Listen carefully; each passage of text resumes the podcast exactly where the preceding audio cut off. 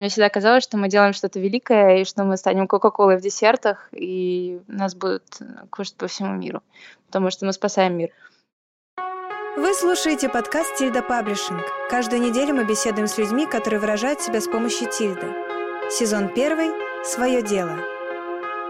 Привет! Сегодня у нас в гостях Марина Мартьянова, основатель марки десертов без сахара Candice Cake. Ее продукция представлена в 724 магазинах и 86 кафе Москвы и Санкт-Петербурга.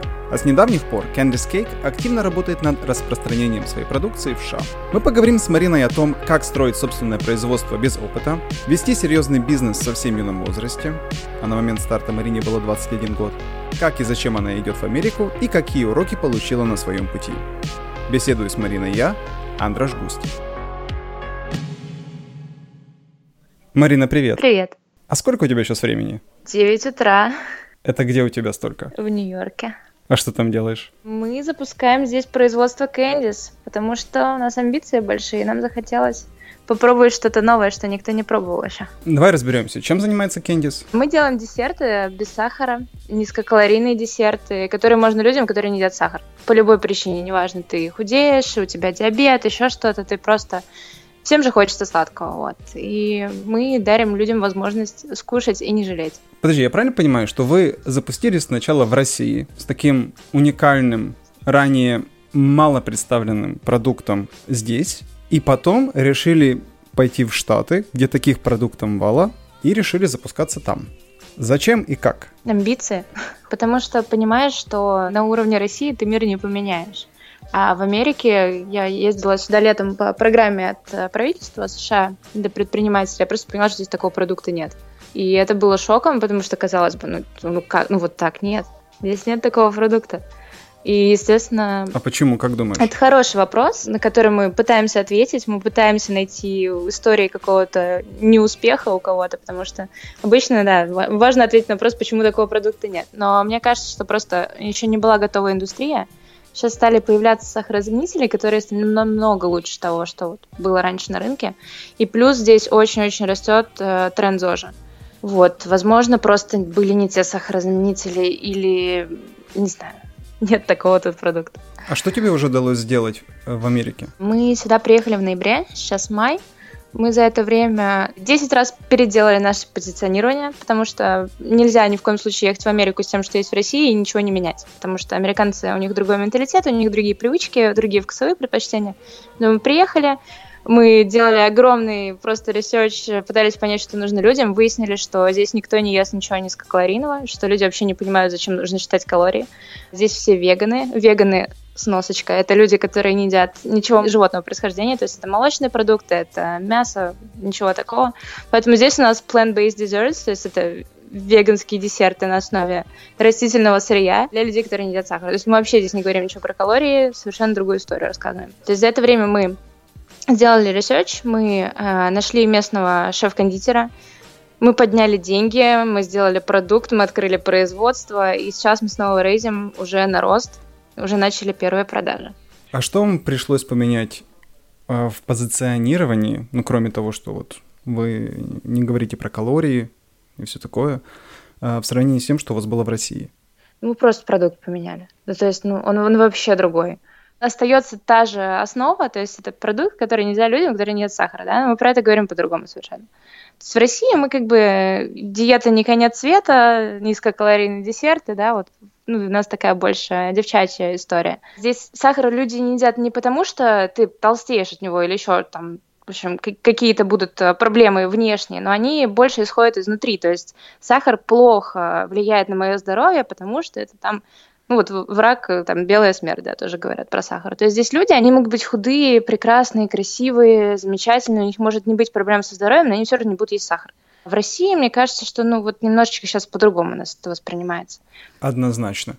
А, скажи, вы получили деньги от инвесторов?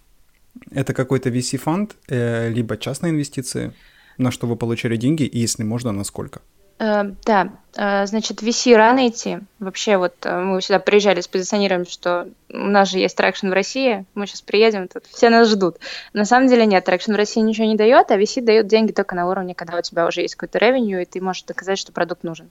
Российская история нам тут вообще не помогла в этом плане. Поэтому мы нашли ангелов, в их числе Артем Голдман, это наш самый первый человек, которому позвонили за советом. Он сказал, ой, прикольно, а давайте вам денег дам. Это были первые деньги на запуск производства, а сейчас мы рейзим чуть-чуть побольше раунд. И вот среди ангелов, которые на этот раунд к нам присоединяются, уже Семен Дукач, человек, которого я безумно уважаю, про которого недавно Лиза Стинская в «Русский норм» рассказывала. Получаем инвестиции мы под рост. Здесь, эм, в общем, основной канал, в котором мы собираемся идти здесь, direct to consumer – это то, что в России пока не сильно развито с точки зрения именно CPG брендов, да, мы хотим продавать напрямую людям. И э, это будет параллельно офлайн. То есть... Я помню, сколько ты мучилась с этим здесь, в России. Да, в России очень долго с этим мучилась. Здесь э, мы планируем, то есть мы хотим стать в кофейне, пока не идти в ритейл, и начинать продавать онлайн. То есть из кофеин уже давать людям попробовать, чтобы нас узнали как бренде, и дальше именно маркетинг направлять на то, чтобы люди шли на сайт и покупали, потому что в Америке это развито. И сейчас очень многие производители, даже фуд-производители, они идут именно в это. Не только рестораны, не только там доставка, как у нас Яндекс, да, Яндексе, да.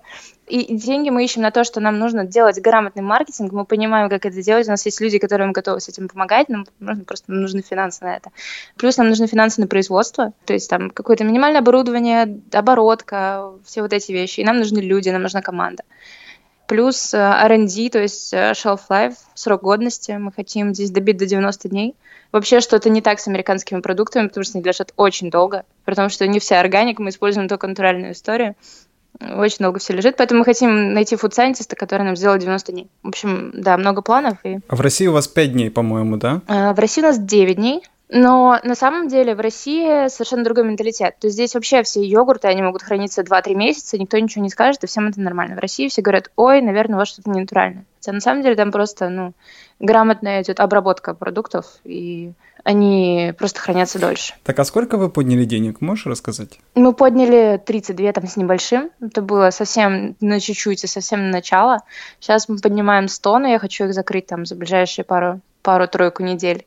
Так что если кто-то слушает этот подкаст и хочет нам помочь, то нужно это делать быстро. А почему не Кремниевая долина, а Нью-Йорк? Приехали сначала в Кремниевую. Думали, что все инвестиции там. Потом поняли, что нужно ехать в Нью-Йорк, потому что мы фуд-проект. Здесь все поставщики, Здесь в Нью-Джерси дешевое производство, очень много капакеров. Да, капакеры — это производство, которое можно на аутсорс отдать, они тебе будут производить в нужном количестве твой продукт. Здесь совершенно другая плотность. Э, кафе, они на каждом углу. Люди здесь везде, повсюду. Сан-Франциско все более размазан. И плюс мы в тот момент прошли в несколько акселераторов, нас позвали на собеседование, и они были в Нью-Йорке. И мы решили, что нам нужно в Нью-Йорк по многим факторам. Вот вы уже там полгода. Ты заметила что-нибудь такое специфическое, вот непривычное ведение дел в США в сравнении с Россией? Просто по-другому строятся общения, по-другому строятся дела. Здесь все намного быстрее. Здесь намного ближе все ресурсы и очень классные люди. То есть удается пообщаться с такими людьми, с которыми там, никогда не можешь себе в России представить, что вообще когда-то поговоришь или пожмешь им руку. Здесь совершенно другое отношение к бизнесу, ну, для инвесторов, да, с точки зрения зарабатывания денег. Здесь не смотрят на прибыль, здесь смотрят на то, что как быстро ты растешь, насколько там потенциально большая там может быть компания в будущем против того, что в России, да, например, там смотрят, ага, когда вы там выходите на точку безубыточности. Здесь, наоборот, если ты прибыльный, то ты не реинвестируешь деньги в рост, и значит, что-то, наверное, тут не очень. Ну и, в принципе, все, все быстрее, все намного прогрессивнее, нету бесконечных бумажек, просто другой мир, и всему нужно учиться сначала здесь. Тебе сейчас 23 либо 24, не будем удаваться в подробности. Но могла ли ты себе представить несколько лет назад, когда ты начинала, у тебя еще ничего не было, что через несколько лет ты будешь не просто делать капкейки без сахара в России, а ты будешь это делать в Америке, в Нью-Йорке, и будешь говорить о таких э, фантастических вещах? Um, и да, и нет. То есть, э, когда я задумала этот бренд, я же училась в США. Я была по программе обмена от СПБГУ, Здесь же, под Нью-Йорком, город, который я безумно люблю и всегда хотела здесь находиться. Сначала мне казалось, что это вообще будет просто, там, не знаю, на уровне хобби, или мы встанем в кафе, но когда я уже начала задумывать бренд, когда мы делали уже этикетку, мне всегда хотелось э, сделать это, чтобы это потом можно было перевести в Штаты, потому что мне всегда казалось, что мы делаем что-то великое, и что мы станем Кока-Колой в десертах, и нас будут кушать по всему миру потому что мы спасаем мир. Так у вас уже есть какая-то цепочка дистрибуции в Америке? А, мы начали продаваться онлайн, начали тестить Amazon. Буквально вот только-только запустили производство, и поэтому нет. Но на этой неделе у нас задача поставить нас там в 5-6 кафе. Почему нет? Потому что мы хотели проверить вообще, как доставлять. Мы там тестили доставку до Калифорнии, смотрели, нужно ли менять продукт. В общем, такие моменты по фану выходные поставила нас точку в Бостоне, когда ездила в Бостон. Просто вот так посмотреть. Но здесь кафе вообще они очень быстро готовы брать тебя. То есть ты приходишь с продуктом и говорят, о, веганское, без сахара, мы хотим. А здесь был именно момент в том, что мы этого не делали, потому что нужно понимать, что ты вписываешь то, что ты доставляешь постоянно, то, что продукт должен быть хороший, ну и все такое. Значит, у вас все в России настолько прекрасно, что ты решила уехать, оставить команду, сама бегать и получать деньги от инвесторов на самом деле так. Зачем на самом деле ты туда уехала? Ты знаешь, я в какой-то момент поняла, что вот, э, вот фраза, да, что в России все так прекрасно, что можно ехать, она не наступит никогда. Потому что э, я дикий перфекционист, и всегда будет что дорабатывать, где дорабатывать. Но в какой-то момент я четко поняла, в чем я хороша. Я как SEO и как человек, который именно операционкой да, управляет и вот, ну, занимается поддержанием бизнеса, я не так хороша, как э, человек, который может что-то запустить. И поскольку у меня есть эта энергия, я знаю, как это делать здесь, я просто увидела, что здесь это возможно, я довела в России, ко мне присоединился партнер мой, мой очень хороший товарищ к американскому проекту Артем Скребец.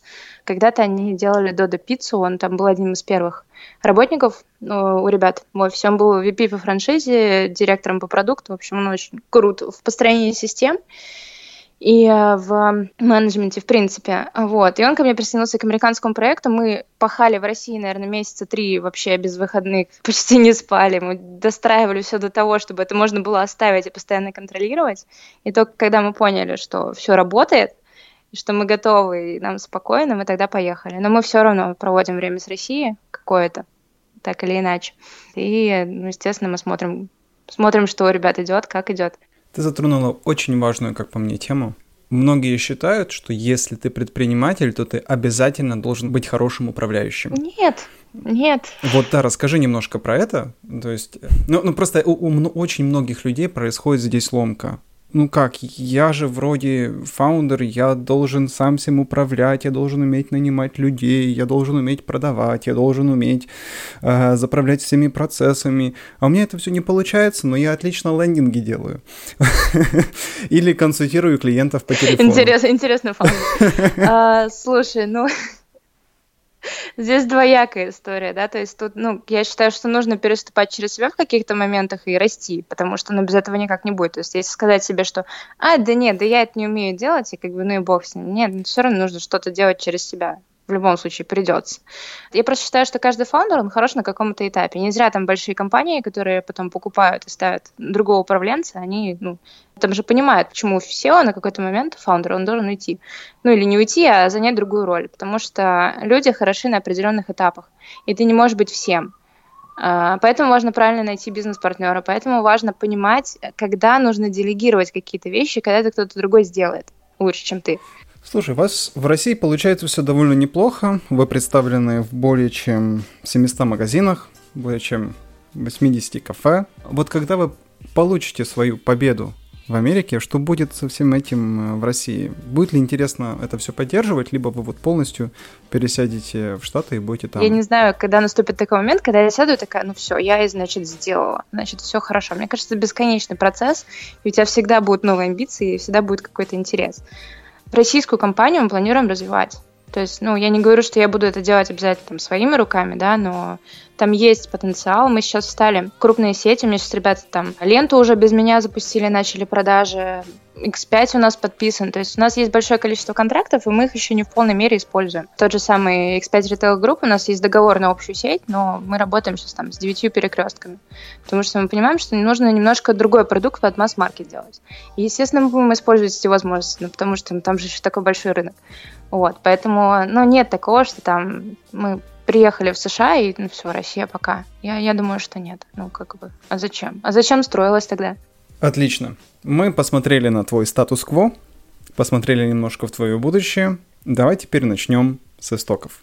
Расскажи, пожалуйста, как появилась идея? Ты знаешь, вот для меня сейчас большая радость, потому что я обычно рассказывала только одну часть истории в России, а в Америке я раскрылась, и я поняла, что ну, можно рассказывать, в принципе, все. Поэтому это будет мой дебют. Я не понимаю, почему ты никогда эту историю не рассказывала в России, потому что ну, я постоянно слежу за тем, что как рассказывают истории на Западе. Ну и просто твоя история, она очень личная, она правильная. Вот поэтому не рассказываю, потому что она личная. у меня у дедушки был диабет, и у отца у него предстадия диабета. То есть это тот момент, когда тебе лучше мерить сахар регулярно, тебе не стоит есть определенный список продуктов, в котором, конечно, в том числе есть сахар. И я, в принципе, я все детство смотрела, как папа себя ограничивает, и насколько это тяжело, и когда хочется чего-то сладкого, когда дома сладкого нету вообще, но приходят гости, приносят торт и говорят, ну давай, классный торт принес. А нас еще любят, знаешь, вот так вот, прям уговаривать. он все время отказывается, потом его уговаривают. Он же не хочет никому рассказывать, да, что какие-то там по здоровью момент. Все же хотят выглядеть здоровыми. То он э, съедает кусочек, потом гости уходят, он говорит, блин, ну это было не так вкусно. Сейчас он у меня опять там сахар подскочит. В общем, вся эта история, она была постоянная, и я на это насмотрелась, я понимаю, как бы, что это очень тяжело. Но та часть истории, которую я никому не рассказывала, 18 лет, я тоже пошла к врачу просто посмотреть, что с моим здоровьем, и мне дали шот глюкозы, который ты выпиваешь и смотрит, как твое тело реагирует на вот эту, всю вот эту историю. И, значит, я выпила, и мне говорят, о, у тебя та же самая история. То есть тебе нельзя есть вот эти вот эти вот эти продукты. Там был виноград, картошка, все быстрые углеводы, естественно, сахар. И мне сказали, что если ты даже маленькое количество вот этого всего положишь себе в рот, потом даже выплюнешь, у тебя все равно организм отреагирует, и это в дальнейшем может привести к диабету, а потом к смерти. 18 лет девочки, да, такое сказать. Вот. И, значит, месяца три я сидела на жесткой диете, просто вот чтобы понять масштабы всего этого. Я боялась съесть таблетку, там, не знаю, от головы, от чего-то еще, которая покрыта в сахарной оболочке.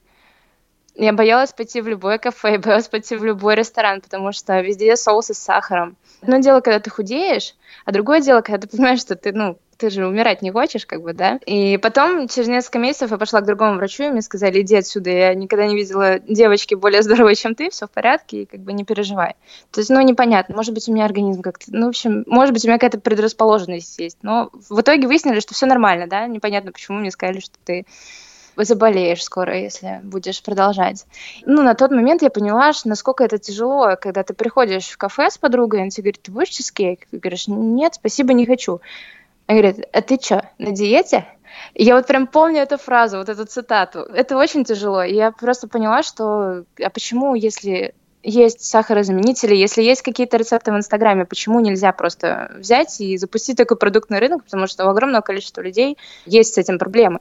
И, соответственно, это поставило тебя на путь миссии своего рода, да? Сделать так, чтобы люди, у которых аналогичная проблема, чтобы они не чувствовали этого дискомфорта, и чтобы они могли есть сладкое, если им хочется, где да, угодно. Да. И, соответственно, ну, так, таким образом твоя миссия, она никогда не выполнима, потому что мест огромное количество, они нескончаемые, и везде быть невозможно. Но это классная миссия. Миссия так, такая должна я быть. просто не люблю, когда что-то несправедливо в мире. Вот эта штука, я считаю, что это очень несправедливо по отношению к тем, кто не ест сахар. Поэтому люди должны точно так же заходить в любое кафе, брать э, десерт и радоваться жизни, а не думать о том, что что-то им там нельзя.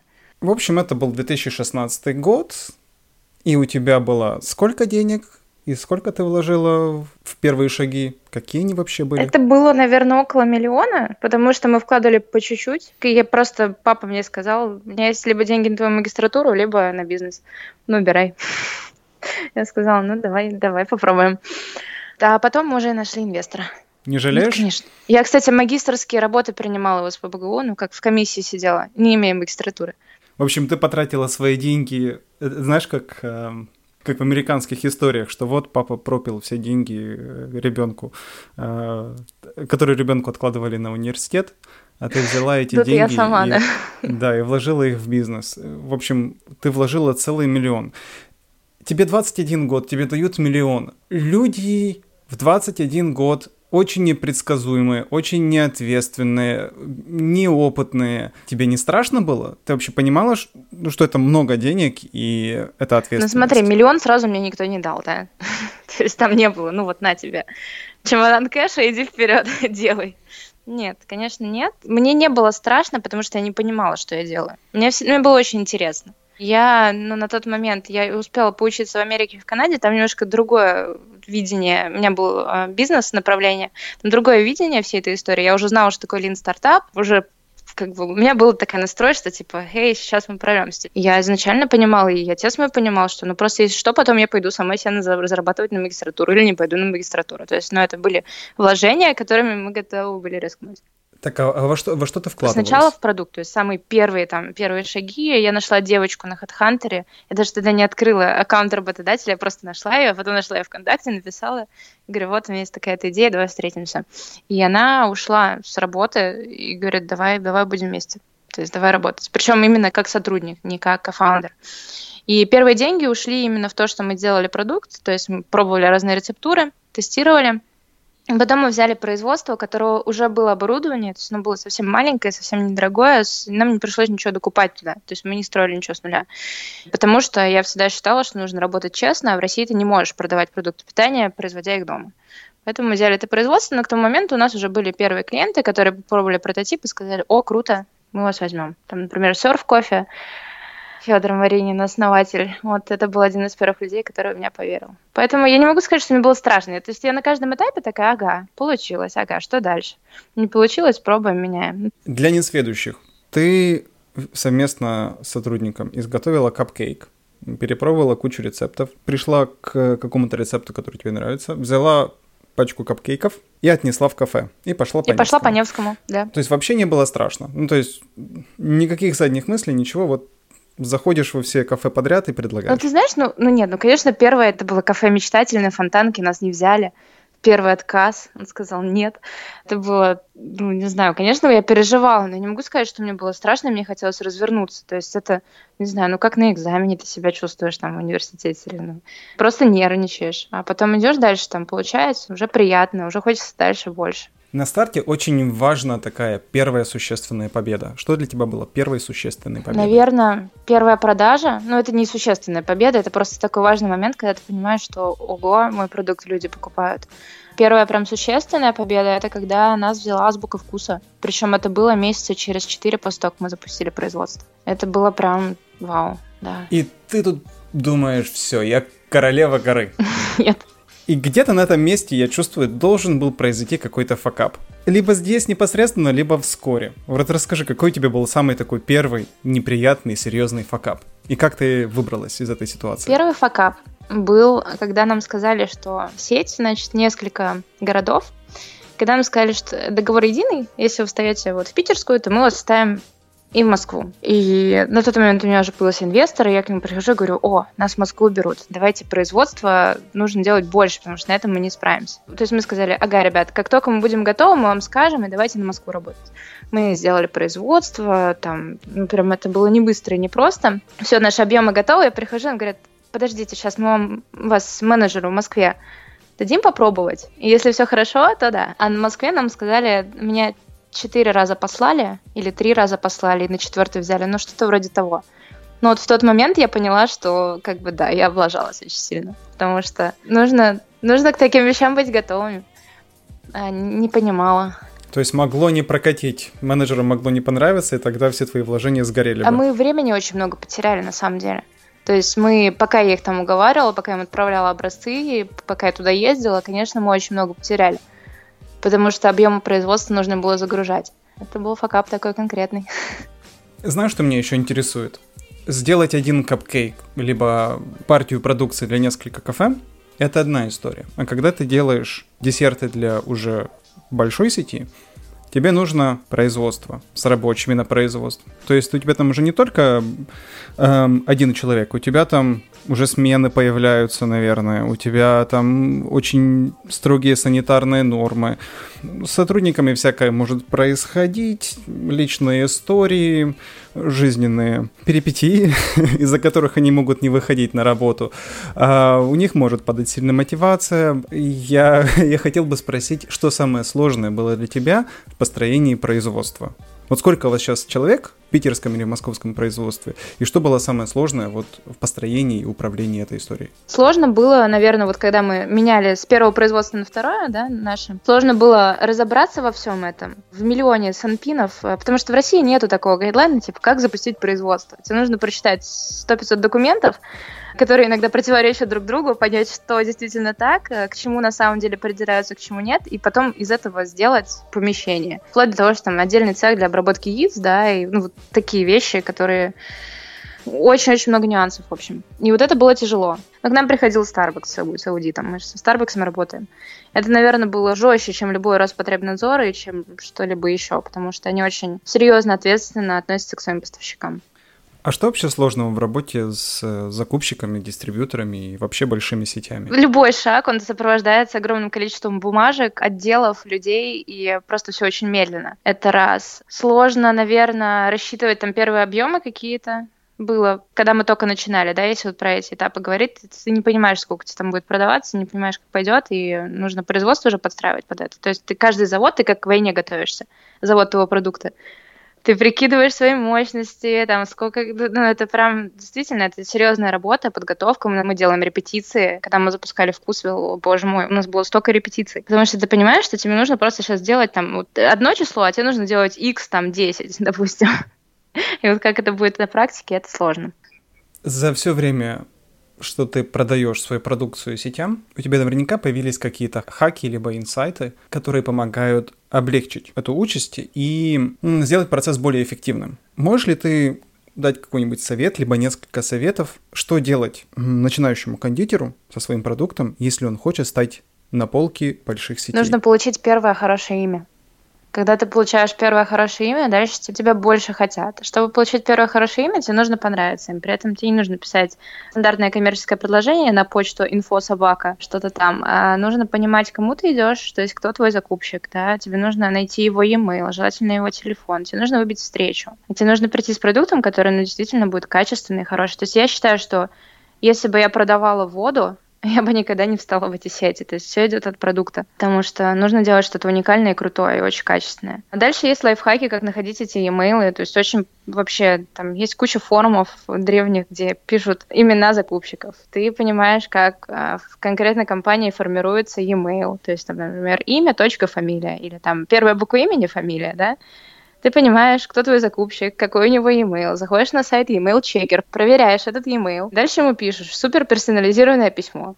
Тут на самом деле можно через какие-то выставки на них заходить, а можно как-то через другие отделы на них заходить. Есть еще такой лайфхак, что ты пишешь э, закупщику отдела орехов и делаешь вид, что ты ошибаешься, или тебе, что ты потерял имейл там какого-то из закупщиков, и вы общались уже давно, а тебя пересылают. А кто сейчас занимается продажами в России? Есть э, выделенный сотрудник? У нас есть э, sales в Москве. В Питере, кстати, мы сейчас ищем сейлза, потому что пока нет. Это была моя любимая работа, я всегда это делала. Потом стала заниматься э, наша сотрудница, которая меня заменяет теперь. Ну, то есть крупные сети, да, их не так много, и это очень просто долгий муторный процесс, но как бы э, мы никогда не нанимали специального сейлза, чтобы вставать в сети. Мне кажется, что даже, наверное, лучше работает, когда стартап там топит за свои идеи, приходит сам и рассказывает, чем какой-то человек, который по бумажке что-то читает, да, или ну, выучил. В Америке, кстати, по-другому работает. В Америке здесь нужен sales. А в России у нас как раз-таки заходило просто потому, что мы выделялись и отличались от а, большого количества компаний. Скажи, у тебя был какой-то такой формирующий опыт, когда ты из обычного человека превратилась в предпринимателя? Когда ты поняла, что вот я сейчас меняюсь, это такой переломный пункт. И ним вокруг предпринимательства, который возник последние 20 лет, его считается, что ну, предприниматель это чуть больше, чем среднестатистический человек, потому что у него появляются новые качества, у него там с выдержкой получше, он более такой агрессивный. Ой, не знаю, мне кажется, так про любую профессию можно сказать. Я считаю, что предприниматель это просто определенный набор навыков и вот твоих черт характера, которые складываются в то, что ты можешь этим заниматься. Но то же самое можно сказать про спортсменов, например, да, которые, ну, это люди с невероятной там силой воли, которые до последнего бьются за победу. То есть, ну, я бы вообще не делила на то, что предприниматели это какие-то особенные люди.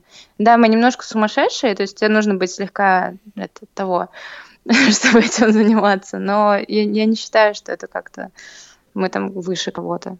Это просто профессия. То есть у тебя не было такого переломного момента? Мне кажется, я всегда была такой. Я, я всегда любила вот не знаю, у меня отец предприниматель в том числе, но я всегда любила, мне всегда нравилось просто что-то новое создавать, мне всегда нравилось какие-то пути необычные находить. То есть я, я всегда была немножко против системы, даже в, в школе, в первом классе на меня очень сильно жаловались, что я там, не знаю, домашнее задание делаю не дома, потому что, ну, я говорю, а зачем мне время тратить? Ну, какие-то такие вещи я вот всегда, не знаю, мне нравилось вот идти куда-то не туда. А сдаваться тебе когда-нибудь хотелось? Вот все бросить и чертям? Хотелось.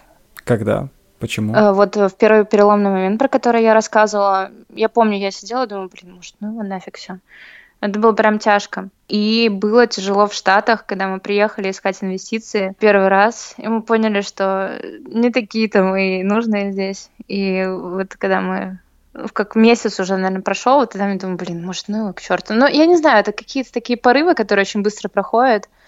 И чем дальше ты идешь, тем больше ты, ну, ты смотришь назад и думаешь, ну я же столько уже сделал, чем не сдаваться. То есть не дает сдаться до конца как раз понимание того, сколько ты уже вложила, да? Да характер не сдает, не дает возможности сдаваться. Характер. Но я считаю, что на самом деле иногда для стартапа правильно понять, что он делает что-то не то, и либо изменить продукт, либо заниматься чем-то другим. То есть, ну, это тоже тут важно баланс ловить и понимать что если по объективным причинам не идет, то топить до конца, ну, как бы не всегда надо. Но это очень тонкая грань. Пока тебя здесь не было, тут произошли очень интересные социальные бурления на тему женщин, на тему равноправности женщин, в том числе в бизнесе. Естественно, тема, которая вызывает э, очень острую диаметрально противоположную реакцию, но, но в верном направлении. То есть все больше и больше людей говорят ну, в принципе, о, о теме женщины, профессии и бизнеса. Это классно. Так вот, так было не всегда. И вопрос, который я хотел бы тебе задать, быть женщиной в бизнесе — это недостаток или преимущество? Ну, не в глобальном смысле, а вот именно в практическом. И как это можно сравнить между Россией и Штатами? Это недостаток для семейной жизни и для... Короче, нужно просто аккуратно. Ну, не нужно превращаться в мужчину.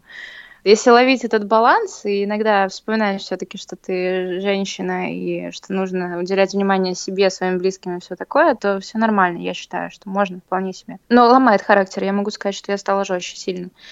Вот, а разница очень большая. То есть в Америке я разговариваю с людьми, и вообще, в принципе, разницу между женщиной и мужчиной здесь отказываются понимать. То есть они говорят, а какая... Как... Ну, то есть прямой вопрос, а какая разница между женщиной и мужчиной? Типа, женщина и что?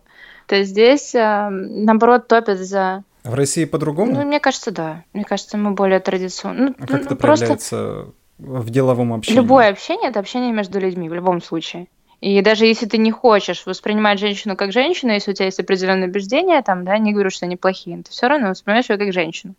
Поэтому иногда это даже помогает. Я понимаю, что если бы мне было 50 лет и звали бы меня Борис, то, возможно, мне было бы тяжелее ставить десерты в сети или там э, общаться с фаундерами кафе. Но это такие нюансы, я считаю, что, возможно, где-то это помогает, где-то это мешает.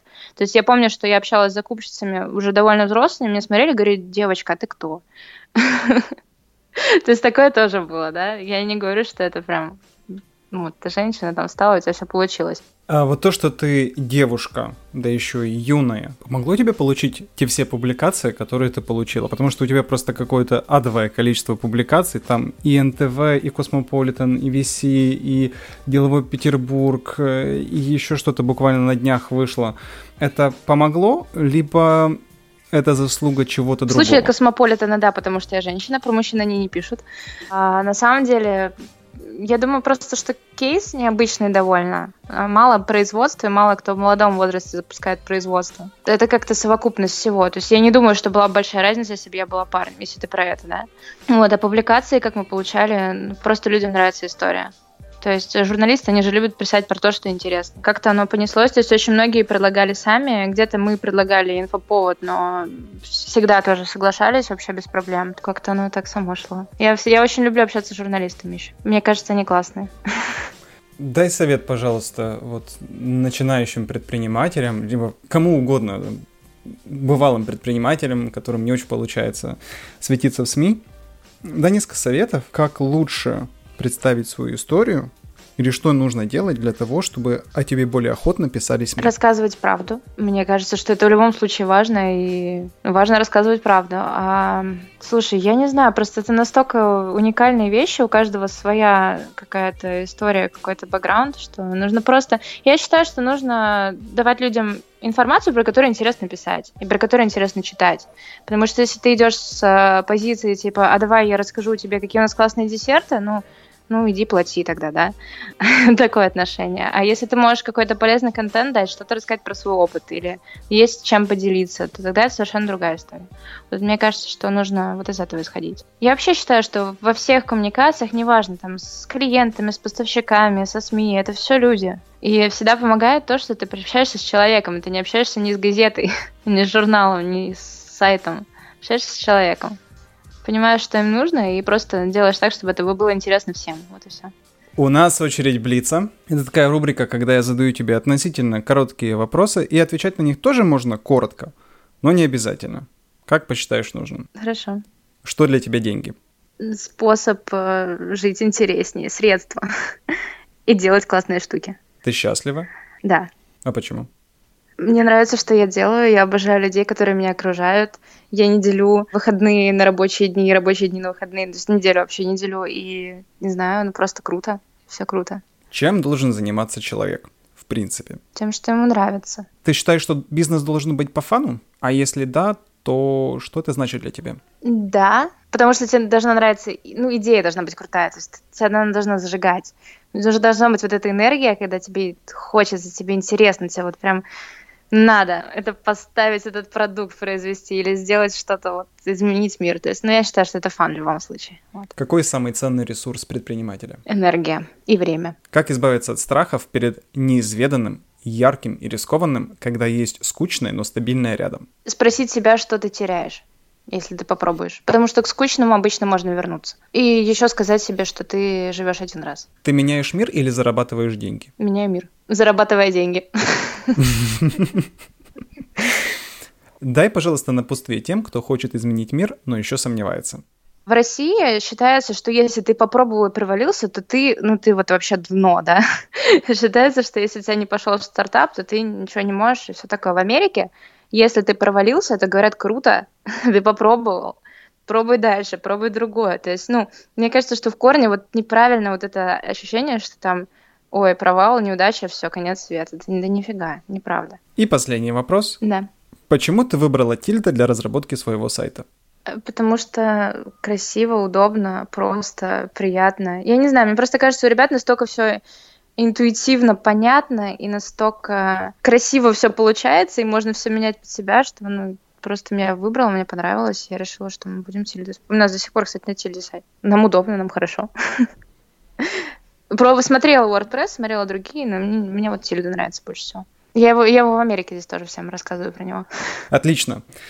Марина, спасибо тебе огромное за разговор. Я, честно говоря, полностью перестал следить за временем. Э, очень интересно слушать твою историю. Э, ты классно рассказываешь. Интересный у тебя проект. Я желаю тебе, чтобы все супер круто пошло в Америке и чтобы и российское, и американское направление прекрасно себя чувствовали.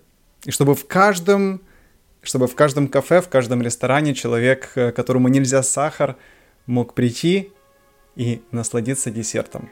Спасибо большое. Спасибо, что послушали этот выпуск. В гостях сегодня у нас была Марина Мартьянова, основатель марки десертов без сахара Candice Cake. А с вами был подкаст Тильда Паблишинг и я, его ведущий Андраш Густи, с берегов безоблачно солнечной Петроградки. Продюсер выпуска Лара Глебова. Аудиосопровождение предоставлено сервисом Fugue. Каждую неделю мы беседуем с людьми, которые выражают себя и строят свой бизнес с помощью тильды. Создавайте впечатляющие истории и публикуйте их онлайн. До новых встреч! Слушайте в следующем выпуске. Интересный факт, который до сих пор меня, конечно, шокирует.